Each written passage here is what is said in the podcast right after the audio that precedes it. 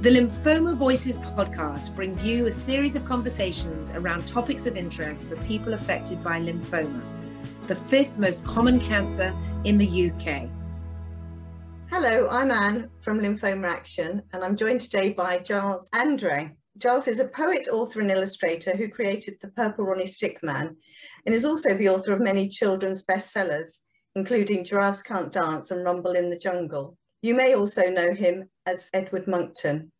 Giles is joining us to talk about his experience of Hodgkin lymphoma, which he was diagnosed with in 1988 during his last year of university.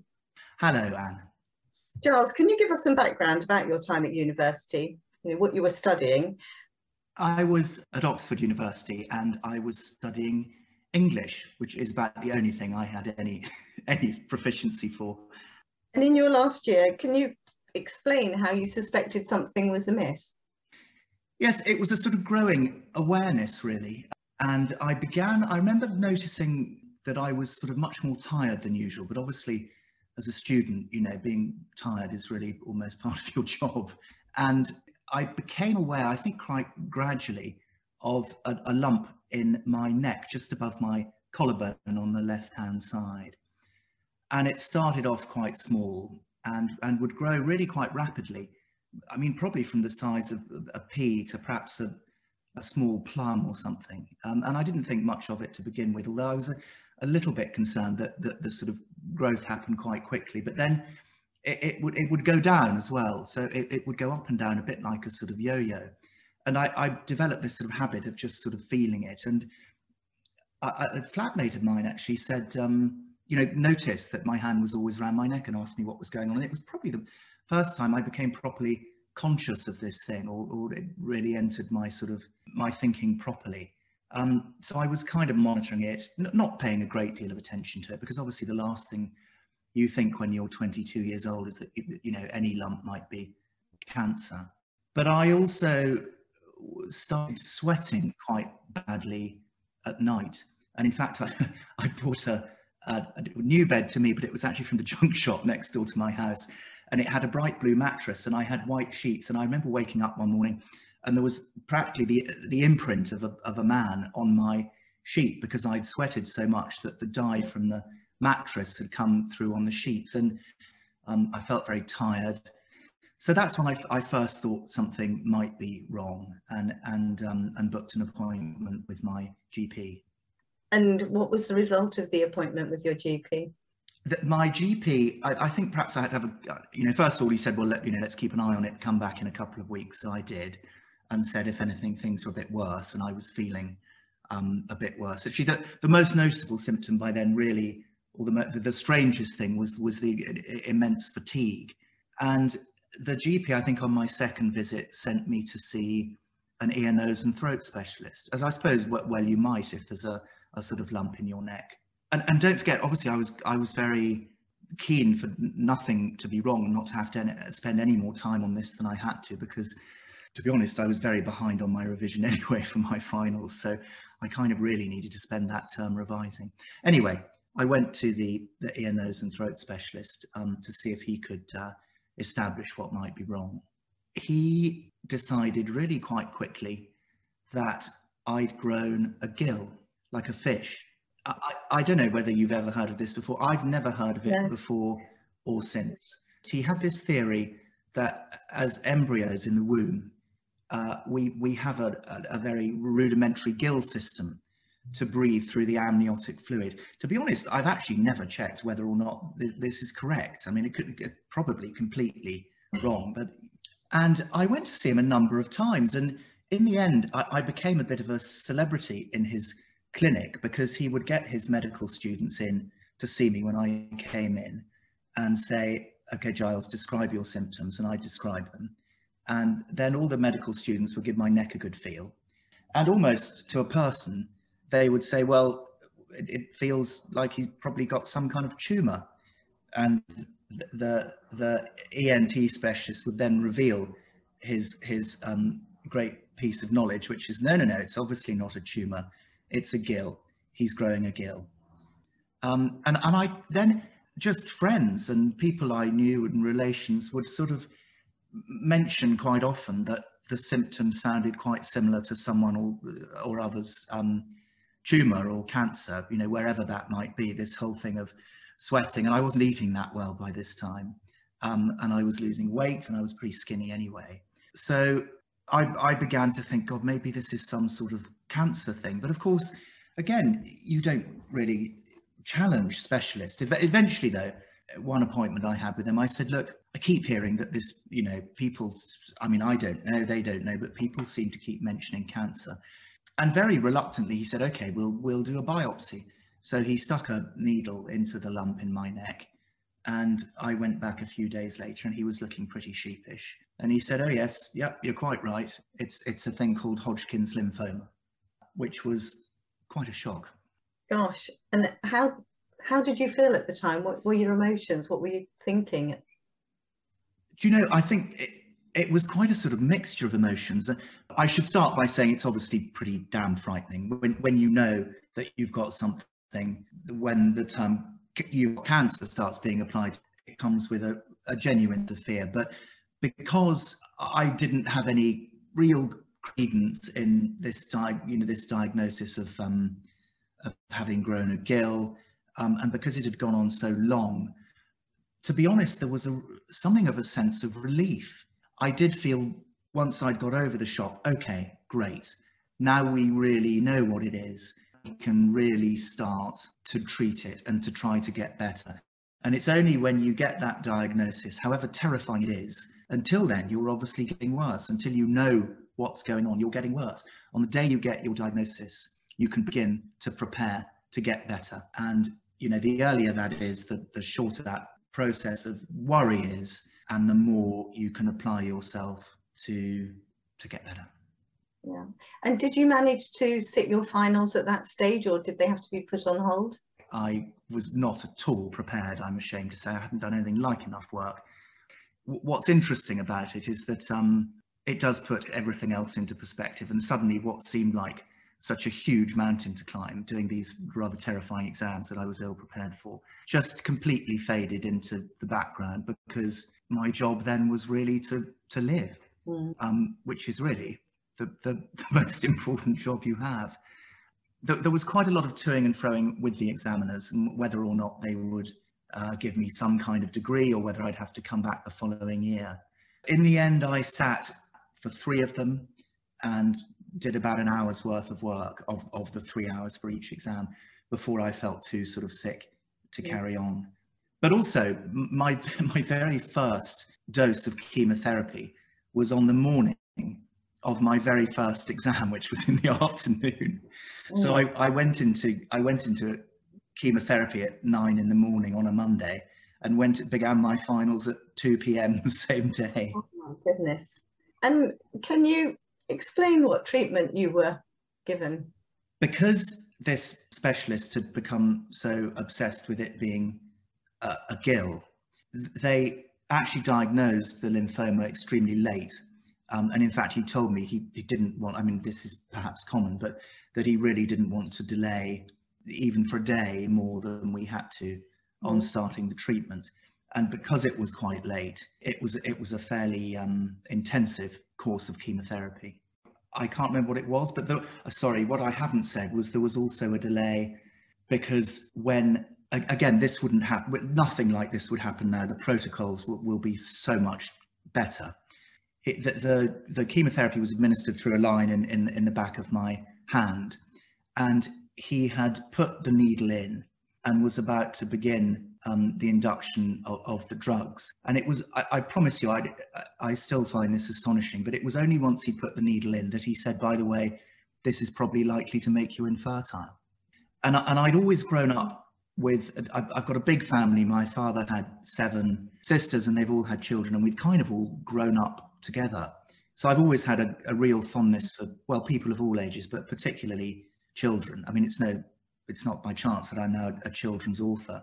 Mm. So even at the age of 22, I, I was absolutely devastated to be told that I probably wouldn't be able to have children. And at the time, they were called test tube babies.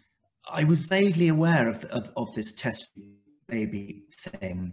So I said, with the needle in my hand, can't, can't I, you know, can't you store your sperm or something like that? And he said it, it's very unwise. We, we mustn't delay this. It, you're in a pretty compromised state already as far as life expectancy is concerned. And it would be dangerous. And then he said, besides, I don't know where to send you. Again, th this will be completely different now. I said, I'm, I am not agreeing to this treatment until you've looked into this. And it was a bit of a standoff. Eventually he went, okay, all right, I'll have a go. And he rang me a couple of days later and said, look, I, I don't know what you'll think of this, but, but the best I can do is I found a, an agricultural facility. What's, what's an agricultural facility got to do with anything? And he said, well, it's sort of for, for storing um, prize bulls semen. I, I, well, I, I, guess I thought, well, if it's good enough for bulls, then it's good enough for me.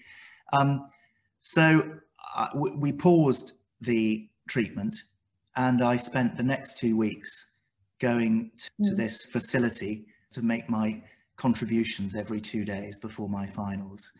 He, he wanted me to go once, and I said, well, if this is my only chance, I just want to make sure I, have stored as much as I possibly can for any eventuality. So I went six times.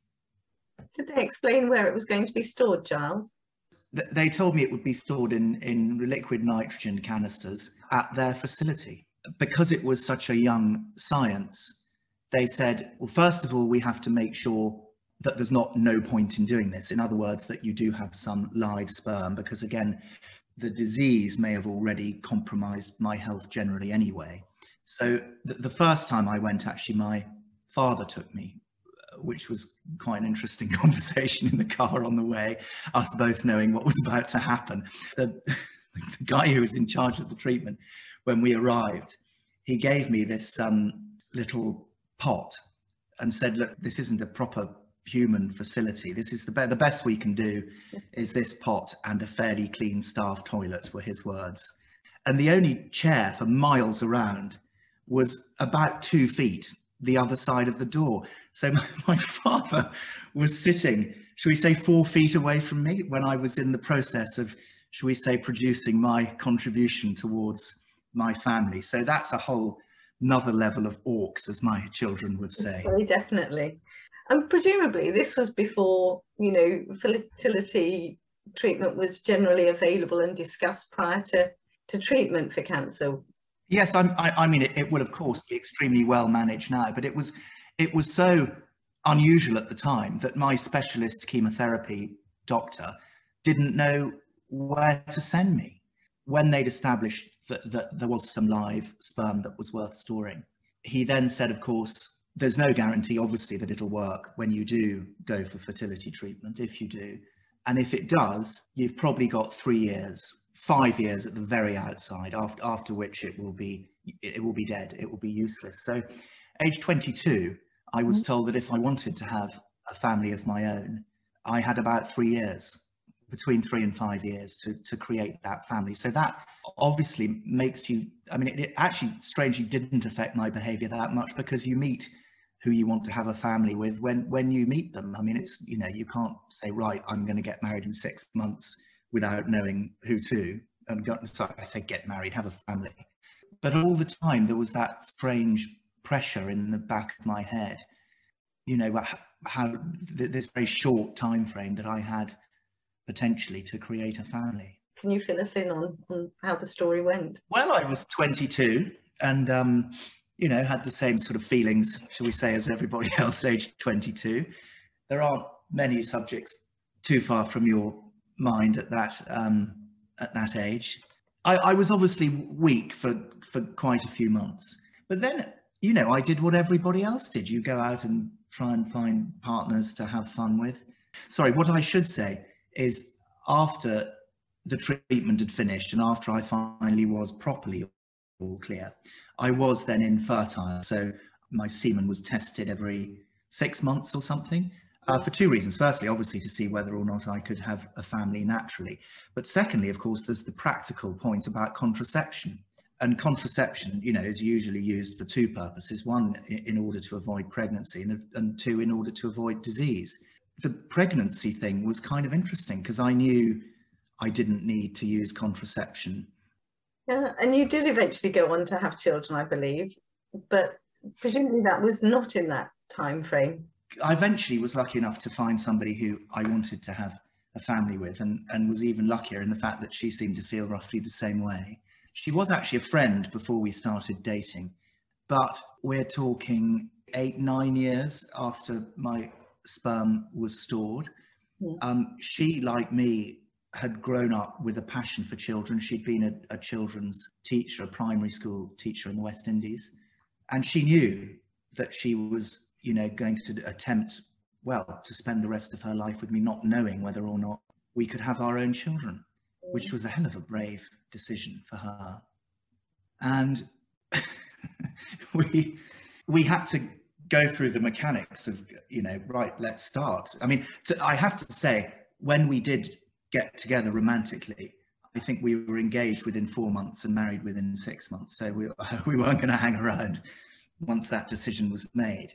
And we went together to Filton, to this place. I mean, not really having had much contact with them for the last nine years. Um, mm. But yes, they did have, they did still have these uh, called ampoules, the vessels that they're stored in, and they had quite a few. And we had this peculiar situation where we turned up at Filton and collected a large canister of liquid nitrogen.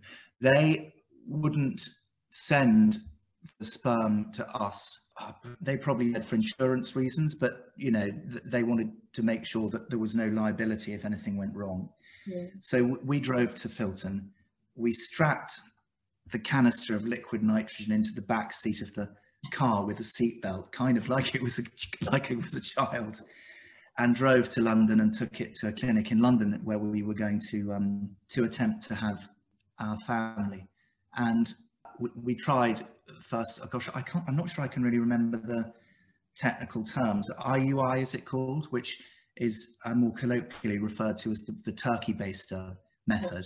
So of course I, I mean, sorry, I should say, it, you know, there was just delight all round when they started defrosting my my semen and discovered that at least some of it was pretty weak, mm. but some of it was worth attempting to use. But that method didn't work, and the IVF didn't work. But we were really lucky. I, um, it, it, it didn't take too many cycles, and eventually my wife became pregnant, and it was just extraordinary. Mm. Amazing. because it was so weak, actually, I mean, thank goodness I, I stored quite a lot of it. We then had a further pregnancy a couple of years later and had twins. This was when, at the time, I, I know it's changed now, and I, I, can't remember how many embryos you're allowed to put back, but at the time it was three. Um, so we had a, a single, a boy to begin with, and we had twins two years later. And after a first five or six year conversation, we had another go. Actually, that didn't work. Then we had another go. But by that time, the science had had improved so much, and we're now what 16 years on from when it was stored. And my wife got pregnant again, and this time the method was was ICSI. I, I don't know I don't know what it stands for. It's ICSI, and this this method had been created in between when we had our twins and this new one, and essentially in layman's terms, you you suck up one sperm into a syringe and inject it into one egg. Mm. Um, and if you're really lucky, that grows into a blastocyst and, and then an embryo. And so little Jackson, he's called, I say little, he's now 15. Mm. He was basically the last surviving sperm in, in the, in, in the, wow. in the facility. That's yeah. astonishing. So you have four children. What a what a joy. Yes, they're so old now. Though I mean, twenty three down to fifteen. Mm. And the, you know the reassuring thing. I shouldn't really joke about this, but it, it some of them look quite like me, and and I don't say that's reassuring out of vanity. Uh, I'm just relieved they're not, you know, half bull, half man. so your first yeah. chemotherapy was on your first day of your finals. And then how did yes. that go and, and how did the treatment go generally? The, side effects, I suppose, were fairly standard. I mean, I felt pretty weary. I felt pretty sick. My hair began to fall out. I think my frame of mind at the time was that none of that is important. What's important is that you live. And I suppose I was at an age where, you know, you're fairly gung ho and, it, you know, losing your hair can be very traumatic for some people at a certain age. For me, to be completely honest, it was it was a slightly strange novelty because when when you're having cancer treatment and having cancer age 22, there's this sort of bizarre thing where first of all, everyone's suddenly very nice to you, which I have to say is, is quite nice. you get lots of attention. And, uh, you know, the, at the time, I wasn't particularly an attention seeker, but I, you know, it's nice people paying attention to you, to be honest. So I wasn't madly bothered by the side effects. And I had, I suppose, I, I don't remember precisely, but perhaps five or six sessions of chemo. I don't know if the milk round exists anymore, but I'd got a job in advertising mm. to go on to in September after this, and we're now in in July, uh, sort of June. So I was just conscious that I wanted to be better for September to start this career that I only spent about two weeks in in the end, as, as, as it happened. So I spent the summer having chemotherapy and, and, feeling a bit weird. Then, then I was given the all clear, which, which was great. I wasn't really feeling much better and then something very strange and weirdly coincidental happened, which was that my mother was at a friend's house and she met somebody there who they just began chatting and he explained that he was an oncologist and my mother just by way of conversation went oh that's interesting because you know my one of my sons has just uh, been given the all clear. He he's had Hodgkin's disease and he's been given the all clear. And he said, "Oh, that's marvelous." And um, you know that great news. What, why, why don't you just send him along? I'd, I'd, like to meet him just to hear about his experience and perhaps just give him a once over. So I went along a, a week or so later. It's kind of slightly reluctantly, and I don't remember exactly what he did. Um, he must have done some sort of tests or X-rays, I think. And he called me back a few days later to explain that far from having been successfully treated and far from being all clear, I, I was actually riddled with it. And uh, my, my, lymph system had been affected much more deeply then than I had originally been treated for. And it had gone down through my chest and, and into my abdomen by this stage. And that to be honest, was a was a real shock, and I was very upset. We'd been told, you know, by specialist cancer doctors a few weeks before that I was completely clear, and I just I I just don't understand how that could have been correct. It was absolutely astonishing. But then, of course, by that time, it was even further advanced than than when I was a fishman with a gill, and you know that. so it was a slight catalogue of of peculiar errors, uh, which again I, I, I really feel like I should say I'm sure you know nothing like this could could happen now, and it was very very unusual. So then I had to undergo. It, actually, it was a, an experimental course of chemotherapy but, but it, it, the treatment then was so intensive and so toxic that I had to be fully anesthetized every time I had chemo. So I would go into hospital, um, they give me a pre-med, see that I was okay, and then completely put me under while the chemotherapy was being administered. So I would, they, they'd give me the chemo under anesthetic. I would, I would come round from the anesthetic and then it would take a day, a day or two or three days really before I regained my senses much at all. And as the treatment progressed, each time I would wake up, I would almost sort of know less and less, and it would take me a while to recognize my family or to remember names.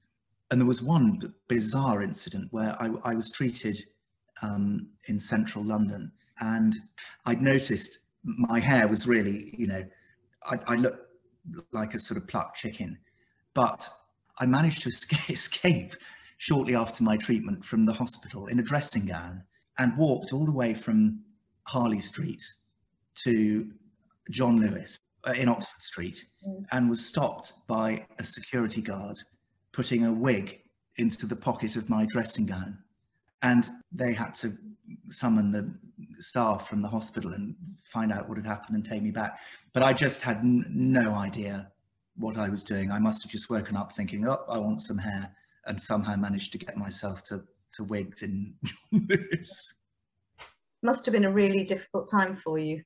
Well, I think one one of the, the, the strangest things is that when you're 22, as I was, or you know, sort of generally young and haven't had much responsibility, you don't think of challenging authority. Um, if you've got specialists giving you these diagnoses, how, however peculiar, you, you assume, of course, that they know what they're doing. Yeah, you just don't really think of challenging it. And I think now, if I was told something as odd as you're turning into a fish, you're growing a gill, I, I, I think I would challenge it now, but it, it's it's an unusual thing to be faced with. Mm. And I guess something like that, like being challenged that you turning into a fish, you would Google it and see if that's at all possible, wouldn't you? I think anyone's reaction these days to, to any medical symptom is to Google it. It's so easy and it's so tempting, and there's so much information out there, a lot of which uh, is extremely useful. But I, I'm really cautious about how Google should be used. And it's one of the first things I tell young people when they're using, you know, oh, I mean, we all find ourselves going to the doctor and going, look, I've looked on Google and this is what's wrong with me. Uh, it's very easy for Google to make you catastrophize when there's really no need. And I found that that practically always you, you can persuade yourself through looking at Google that you're in a far, far worse state than you are, just because catastrophe is, is really what, what, what makes people click things. So I, I would advise any young person, of course you're going to look at Google, you can't stop looking at Google, but you really, your specialist, your doctor knows a great deal more about your particular symptoms and where they're likely to lead. And would you suggest to people that if they if something doesn't seem right, that they should ask more questions of their medics? Yes, without question. I think people are more used perhaps to, to choice these days than they were 30 years ago. You know, if you've got something as, as unusual as a lymphoma when you're 22, I know it's not, you know, that unusual. You, you really become your own project. And I think there is some uh, comfort in owning your condition and taking responsibility for it to the extent that you can and, and get your family and your peer support system to help you learn as much about what you've got as you can because I know it's an old cliche, but knowledge is power. And I found the more I've known about what's wrong with me, the more comfortable and reassured I've become by it. You know, the, the, the funny thing about having a life threatening illness is, and, and I hadn't expected this at all, is really then you become the center of a lot of attention and where, where you feel in a way you have to use your life reassuring people so you're the one who's ill but everyone around you feels so utterly helpless. And all, all, they really want to hear is good news. You know there's always it's how are you? And you, you know you can't you can't you can't say well, i feel like well you can but you, you you don't want to say i feel crap and everything's terrible and it's getting worse. Because it's sort of it's a sort of weirdly embarrassing social thing to do. And people just want to hear, oh, it's great, I'm feeling better, the treatment was fine, I feel a little bit more perky today. But um, yeah, you have this strange job of of sort of having to try and sort of reassure people a bit and try to be cheery. And sometimes it's the last thing you want to do. But but one way in which you can involve your family and your friends is to get them to help you um, research and digest information and anything your supporters can do to help um, makes them feel they have some control over what's going on as well. And Charles, you said that um, you actually only did the job in the advertising agency for a couple of weeks. Is that because your perspective had changed or had what had changed in your life to make that the case? What, what happened was I had this very toxic experimental chemo and it sort of, it left some residual um, disease.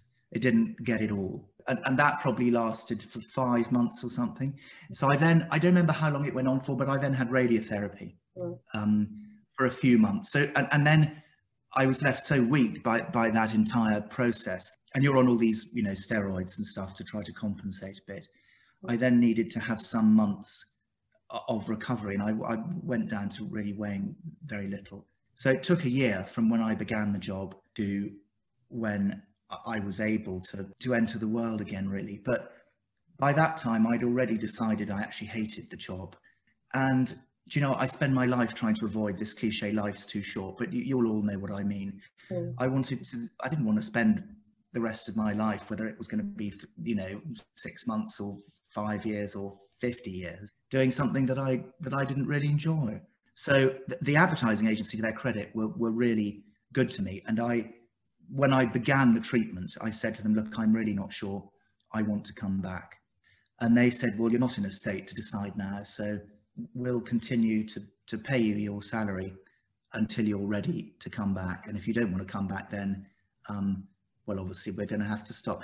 Um, and then, yes, I didn't actually, I'd started this strange um, cartoon character, Purple Ronnie, mm. in my last year as well, while I was undergoing the treatment. So by the time I was better from this sort of second, much more intensive course of chemo and radio, Purple Ronnie was sort of up and running and I, I, I, had the opportunity to focus on that. So it's almost like a second career as a cartoonist had, had been kind of growing whilst I was ill anyway. And do we see any of your, I don't know, experience in Purple Ronnie at all, or is was he invented, or was he in your mind fairly complete before all this happened? Purple Ronnie, I don't know how, how familiar your your younger listeners will be with it, but this was a, a sort of a cartoon poet, really, stickman, writing is essentially greetings cards, but it then went on to all sorts of you know books and merchandise and toiletries and calendars and all t-shirts and all that sort of thing. And so it, it began as actually as a stand-up co comedian, comic, not very good comedian act while I was at university. And it was it was really sort of began with kind of student humor about sort of uh, you know drinking and sex and uh, general sort of you know bawdy behavior. Mm. And I mean, there was obviously you know none of that behavior really was going on while, while I was ill. But I think when I recovered, I, I, definitely had more of a zest for life and perhaps more of a sense of joy and opportunity. I think there is a lot of that in Purple Ronnie, even though, you know, he doesn't specifically write about cancer and chemotherapy and fertility and that sort of thing. And that joy and love is found in your children's books in, in abundance, isn't it? Yes, I only ever really, to be honest, want to write about love and happiness. I do, I do really feel privileged to still be alive, to be honest.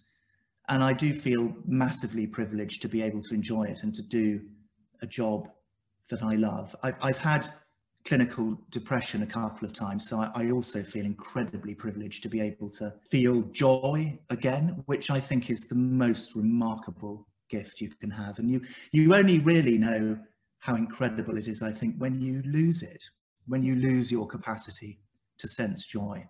And the amazing thing actually about recovering from depression is you, you suddenly regain this understanding of what it is to be happy and joyful and to be able to celebrate and to be able to love. Mm-hmm. Um, yeah, they're incredible. Can I ask you another question? You very generously allowed Lymphoma Action to use Purple Ronnie on our young person's guide some years ago. Um, and I just wondered whether you feel that it's particularly challenging having a diagnosis of cancer when you're young.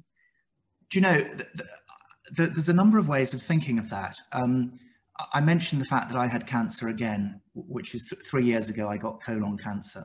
To be told you have cancer when you're 22 is, of course, really frightening and very upsetting. But I I thought about this a lot when when I was I don't remember spending a lot of time crying or feeling existentially lost mm. or being terrified of dying. And and of course the you know the treatment now you have far greater chance of survival and even at the time I think the chance of survival was given to me if I hadn't been diagnosed so late as round about 70 or 75%, which is which is good, you know, but but still not amazing. But I really don't remember being massively upset. Now, when I had colon cancer three years ago, you always well, when, when you've had some sort of cancer, particularly from an early age, you're always conscious, much more conscious of, of cancer and perhaps the return of it than, than you might be if you if you haven't had that experience. And I'd always thought after my first experience that if I get it again, I'll be I'll be noble and brave and reassuring and humorous and rather wonderful, mm-hmm. um, and will slip away with great grace and dignity, and everyone will say what a marvelous fellow he was. Well, it couldn't have been further from the truth. When I when I was diagnosed with colon cancer, I howled. I absolutely lost control, mm. and I was really surprised. I I think it was a combination of you know I'd already passed go and collected 200. You know I'd had my one chance, and so perhaps I sort of processed the fact that I've had my chance already. Perhaps I felt I had more to live for. I knew who my life partner was. I knew who my children were. I mm. really wanted to see them get older and perhaps have their own families. I was really surprised. The one thing I, I really was surprised about having cancer as a young person was that I, I wasn't anything like as upset as I thought I would be. But perhaps that's because of my particular circumstances where by the time, you know, there was so much kerfuffle and lack of people really knowing what was happening and so much business of endlessly going to doctors. I mean, it, you know, took up a lot of time. Um, perhaps I didn't have so much time to worry. And then by the time it was finally diagnosed, as I said, there was this huge element of relief that you could then get on with it, own it, show up for the treatment, do your best to get through and stay healthy and stay alive. I think that was more in my head than, oh God, I'm going to die. How awful and how desperate.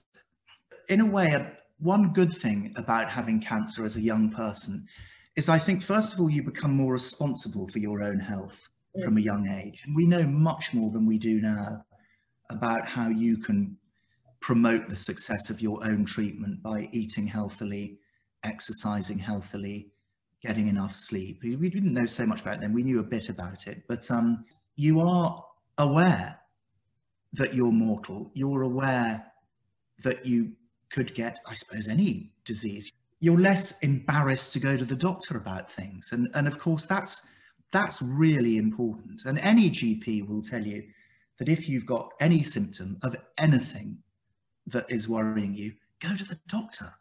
Yeah. There's, you know, this sort of pride, you know, this pride of, oh, I don't, you know, I'm perfectly all right. I don't, you know, I'm strong. I'm strong. I'm a man. I don't need to be looked after.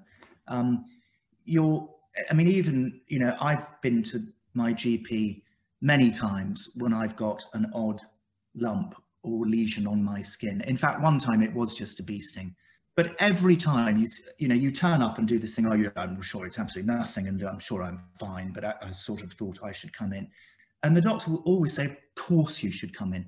So I, I now have um, a colonoscopy. Well, now every couple of years, but my colon cancer was only, only diagnosed because I thought I ought to have a colonoscopy. And so many men have said, well, why would you go for a colonoscopy if you don't think there's anything wrong? I don't want something shoved up my bum. And the answer is just so simple. It's when you go to a GP about anything, if they then say there's nothing wrong with you, brilliant, fantastic, and you know. And if they say there is something wrong with you, God forbid they say, actually, I think you might have cancer. Well, thank God you know. And thank God you, you know, you know that day. Any any delay in diagnosis of any disease is compromising. So one thing, yeah, what, what a long-winded answer. One real benefit, I think, of having a, a disease like that as a young person is it makes you take your health seriously and it makes you be conscious of looking after yourself. And I don't mean by that drinking carrot juice every day and running 50 miles. I mean, take any concerns you have about your health seriously and talk to proper people about it. Charles, the final question we like to ask all our guests is what brings you joy? You know, that's a really simple one for me. And I think one's thoughts on this really crystallize when you do have life threatening situations. For me, it, it is simply playing on the beach in the sunshine with my family. It's as simple as that. It's family, a close circle of friends, and being somewhere beautiful. I think it's such a beautiful planet we live on, and I'm lucky enough to spend time on the beach. So it's simple, natural things. Being with my family on the beach in the sunshine, it's as simple as that. Giles, it's been a real pleasure speaking with you today. Thank you very much for, for sharing so much with us. Well, it, has been a, a pleasure. Thank you very much.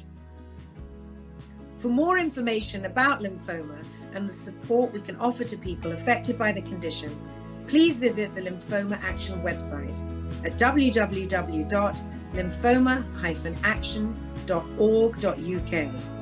Lymphoma Action Inform, Support, Connect.